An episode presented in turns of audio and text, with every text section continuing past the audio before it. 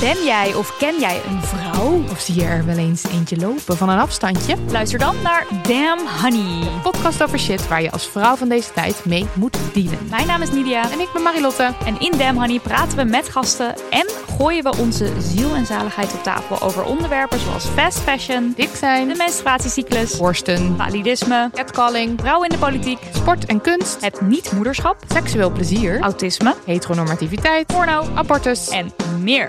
Elke zaterdag in je podcastfeed.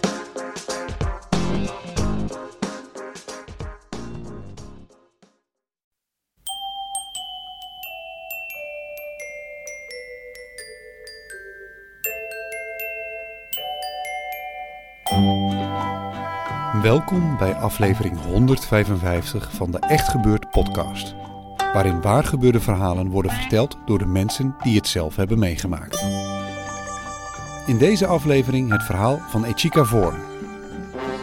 Het thema van die dag was Suriname.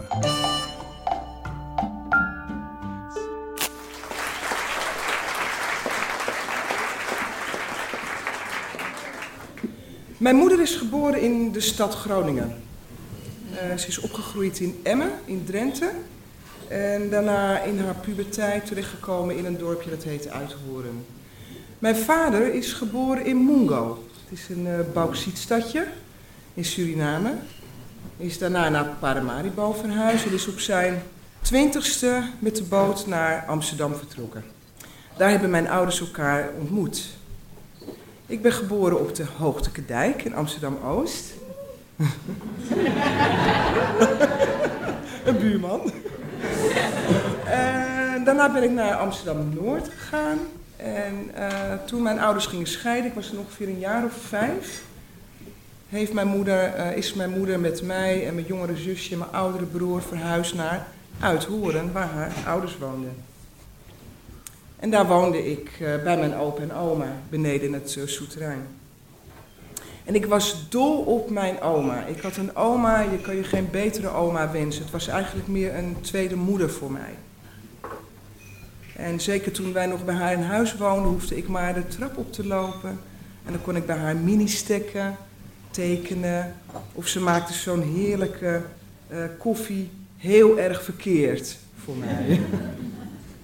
Ik hield ontzettend veel van mijn oma en toch verlangde ik waanzinnig naar mijn Surinaamse oma. Mijn onbekende oma. Ik ken haar alleen van verhalen.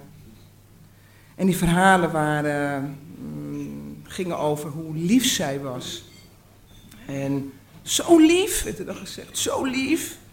Of uh, hoe krachtig ze was. Krakti! Eerste Surinaamse woord geloof ik wat ik uh, leerde. Zo spraken zij over mijn oma. Mijn oma was een hele ja, belangrijke vrouw in de familie. Ze was de speel in de familie, de Surinaamse familie. Ze zwaaide de scepter. Ze was ook heel stoer, want ze rookte sigaartjes en op zijn tijd een borrel. Zij was echt een pittige Sranang Uma, zoals je dat zegt. Mijn oma woonde in het huis wat mijn vader in de jaren zeventig had laten bouwen toen hij nog rijke jaren had. Ook dat huis kende ik eigenlijk alleen van verhalen. Uh, en een vage foto. En, dus ik fantaseerde er van alles bij. Dat er palmbomen stonden in de, op het erf, uh, waar apen in hingen. Uh, ik fantaseerde dat de hele veranda vol hing met kleurige hangmatten. Dat waren mijn fantasieën. En ik fantaseerde ook heel veel over hoe het tussen mij en mijn oma was. Ik was haar lievelingskleindochter. En uh, zij zei allemaal hele lieve dingen tegen mij. Dat ik heel lief was en heel knap. En dat ik grootse dingen zou bereiken als ik maar goed mijn best zou doen op school. En uh, ik fantaseerde dat ze mij masseerde met haar sterke handen. Ze had hele sterke handen met lange vingers. En dan ging ze mij masseren met warme geurende kokosolie. Dat fantaseerde ik allemaal over mijn oma. En ooit, ooit zou ik in haar armen liggen en zou het zover zijn. Maar tot het zover was, schreef ik haar brieven. En had ik speciaal briefpapier voor. En was lichtblauw van kleur. En daar stonden ja, fantasievogels op en bloemen in ja, hardroze kleuren, kan ik me nog goed herinneren, met een bijpassende envelop. En ik schreef brieven en in die brieven schreef ik haar over de dagelijkse beslommeringen van een kind. Ik schreef haar uh, dat het goed ging op school, um, dat ik uh, mijn kamer netjes had opgeruimd, maar dat ik niet zo lang met de hond had gelopen. Dus ik biechte haar ook dingetjes op. Uh, ik schreef haar ook over mijn kleine verdrietjes, dat ik het niet zo leuk vond om alleen thuis te zijn en dat ik niet zoveel vriendinnetjes had op school. Ik schreef haar heel veel brieven. Ik heb haar veel brieven geschreven. Ik heb er nooit één teruggekregen. Geen kaartje, geen briefje. Ik hoopte er wel op, maar het kwam niet. Afijn. Ik werd puber. En in de puberteit, uh, toen, ja, toen ging het allemaal een beetje meer terug naar achteren. Het verdween wat naar de achtergrond. Mijn oma en Suriname verdween naar de achtergrond. Tot die schok, die enorme schok in 89 dat het vliegtuig naar beneden kwam op Zanderij. En helaas mijn neef Lando ook in dat vliegtuig zat. En zijn moeder, mijn tante Etty, woonde in Suriname in dat huis in de Theodorenstraat met mijn oma. En toen moesten ze dus noodgedwongen terug naar Nederland om hun zoon en hun kleinzoon te begraven.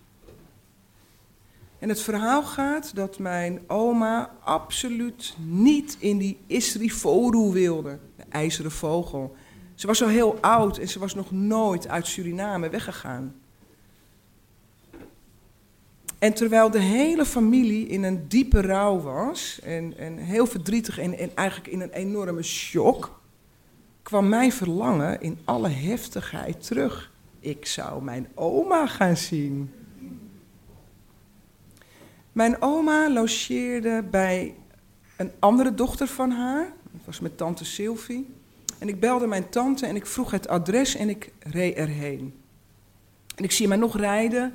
In, uh, ik had een, een, een, klein autootje, een blauwe Fiat Uno. En ik reed die wijk in. Uh, met ja, troosteloze wijk eigenlijk in Rotterdam. Van die grijze flatgebouwen. Uh, maar ik dacht, in een van die gebouwen, daar is mijn oma. En toen ik de galerij opkwam, hoefde ik eigenlijk alleen maar op het lawaai af te gaan, want daar was mijn familie.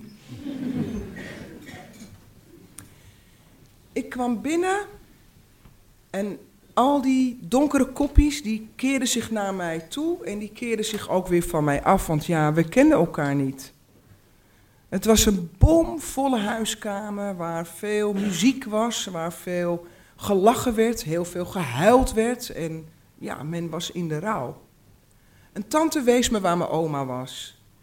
Echt een beetje zo, daar. Ik liep naar de bank, mijn oma lag op de bank. Ehm, ik liep naar haar toe en daar lag ze dan, mijn oma.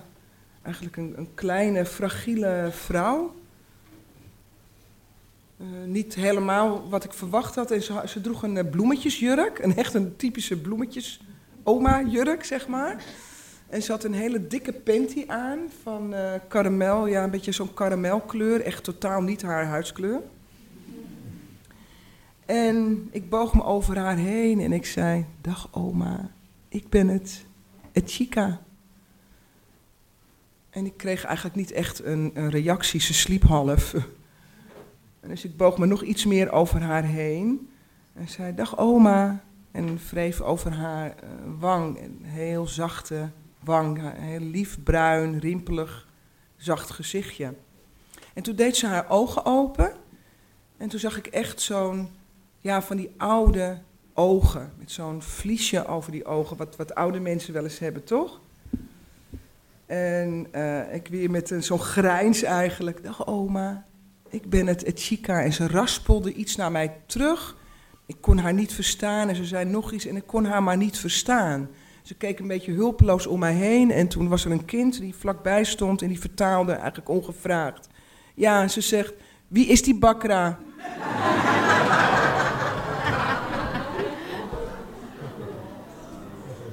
Wie is die brutale vrouw die zich zo over mij heen buigt? Het was een klap voor me. Het was echt een klap. Ik was, ik was verdoofd. Ik voelde me heel verdrietig. Ik was enorm ja, verdrietig, verdoofd en ik voelde me afgewezen. De vrouw die daar dus lag, waar ik mijn leven lang naar verlangd had, die was zo dichtbij en verder weg dan ooit. Hmm.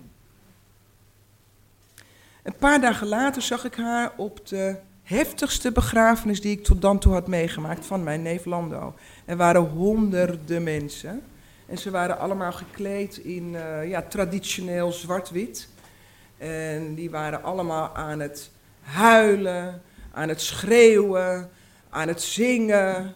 Uh, de dragers hadden de kist op hun, uh, met mijn neef daarin op hun schouders. En ja, Surinaamse dragers lopen niet. Die, die hossen en die gaan naar links en die gaan naar rechts en die gaan vooruit en ze gaan naar achteren en ze draaien rondjes. En het is heel heftig allemaal. Uh, het heeft ook allemaal een reden, maar dat ga ik nu maar allemaal niet vertellen. heeft iets met geest te maken die misleid moet worden. Totdat we bij het graf aankwamen. Op dat moment wordt de weduwe zo hysterisch dat ze een poging doet om in het graf te springen. En er breekt een enorme paniek uit. Want mijn oma, die ook aan de rand van het graf zat in een rolstoel, dreigde het graf ingereden te worden. De wielen waren al bijna over de rand. Ik hield mijn hart vast. Net op tijd werd de weduwe weggeduwd en mijn oma teruggetrokken. En iedereen wilde mijn oma natuurlijk troosten en, en geruststellen. Ik, ik ook. Ik probeerde haar ook steeds aan te raken, mijn oma, en contact te maken. Maar ja, voordat ik het wist, werd ik alweer door de massa weggeduwd. En gingen anderen zich om haar uh, bekommeren. En uh, het was een maand of vier later, toen stonden we met de familie weer rondom een graf. En dit keer was het mijn oma. Zeg maar alle emotie, uh, ja, het verdriet, de kou, weg van haar uit haar eigen land, dat, dat heeft ze gewoon niet kunnen overleven. Ze was al ver in haar negentig. En weer stond ik daar met mijn familie, die ik eigenlijk niet kende, en weer die scheuten van, ik wil nabij zijn, maar er is geen nabijheid. En nu was de belangrijkste slagader, mijn oma, was tjak, doorgesneden. Nou, toen een paar jaar later mijn vader ook overleed, toen dacht ik, dan ga ik nu maar echt zelf mijn roots opzoeken. Ik ga ervoor, ik wil weten wat die andere kant is. En ik ben in 1999 uh, ben ik voor het eerst naar Suriname gegaan. En dat moment dat je die, die trap afkomt en je zet je voet op dat hete asfalt, nou, ik was thuis. Het, ik, werd, ik werd heel, het was heel apart. Ik kreeg echt een soort elektriciteit door me heen van ja, dit, dit is, hier hoor ik thuis. En uh, ik ben gaan zoeken. Ik zoek nog steeds. Uh, maar dat Suriname bij mij hoort en ik bij Suriname, daar is geen twijfel meer over mogelijk.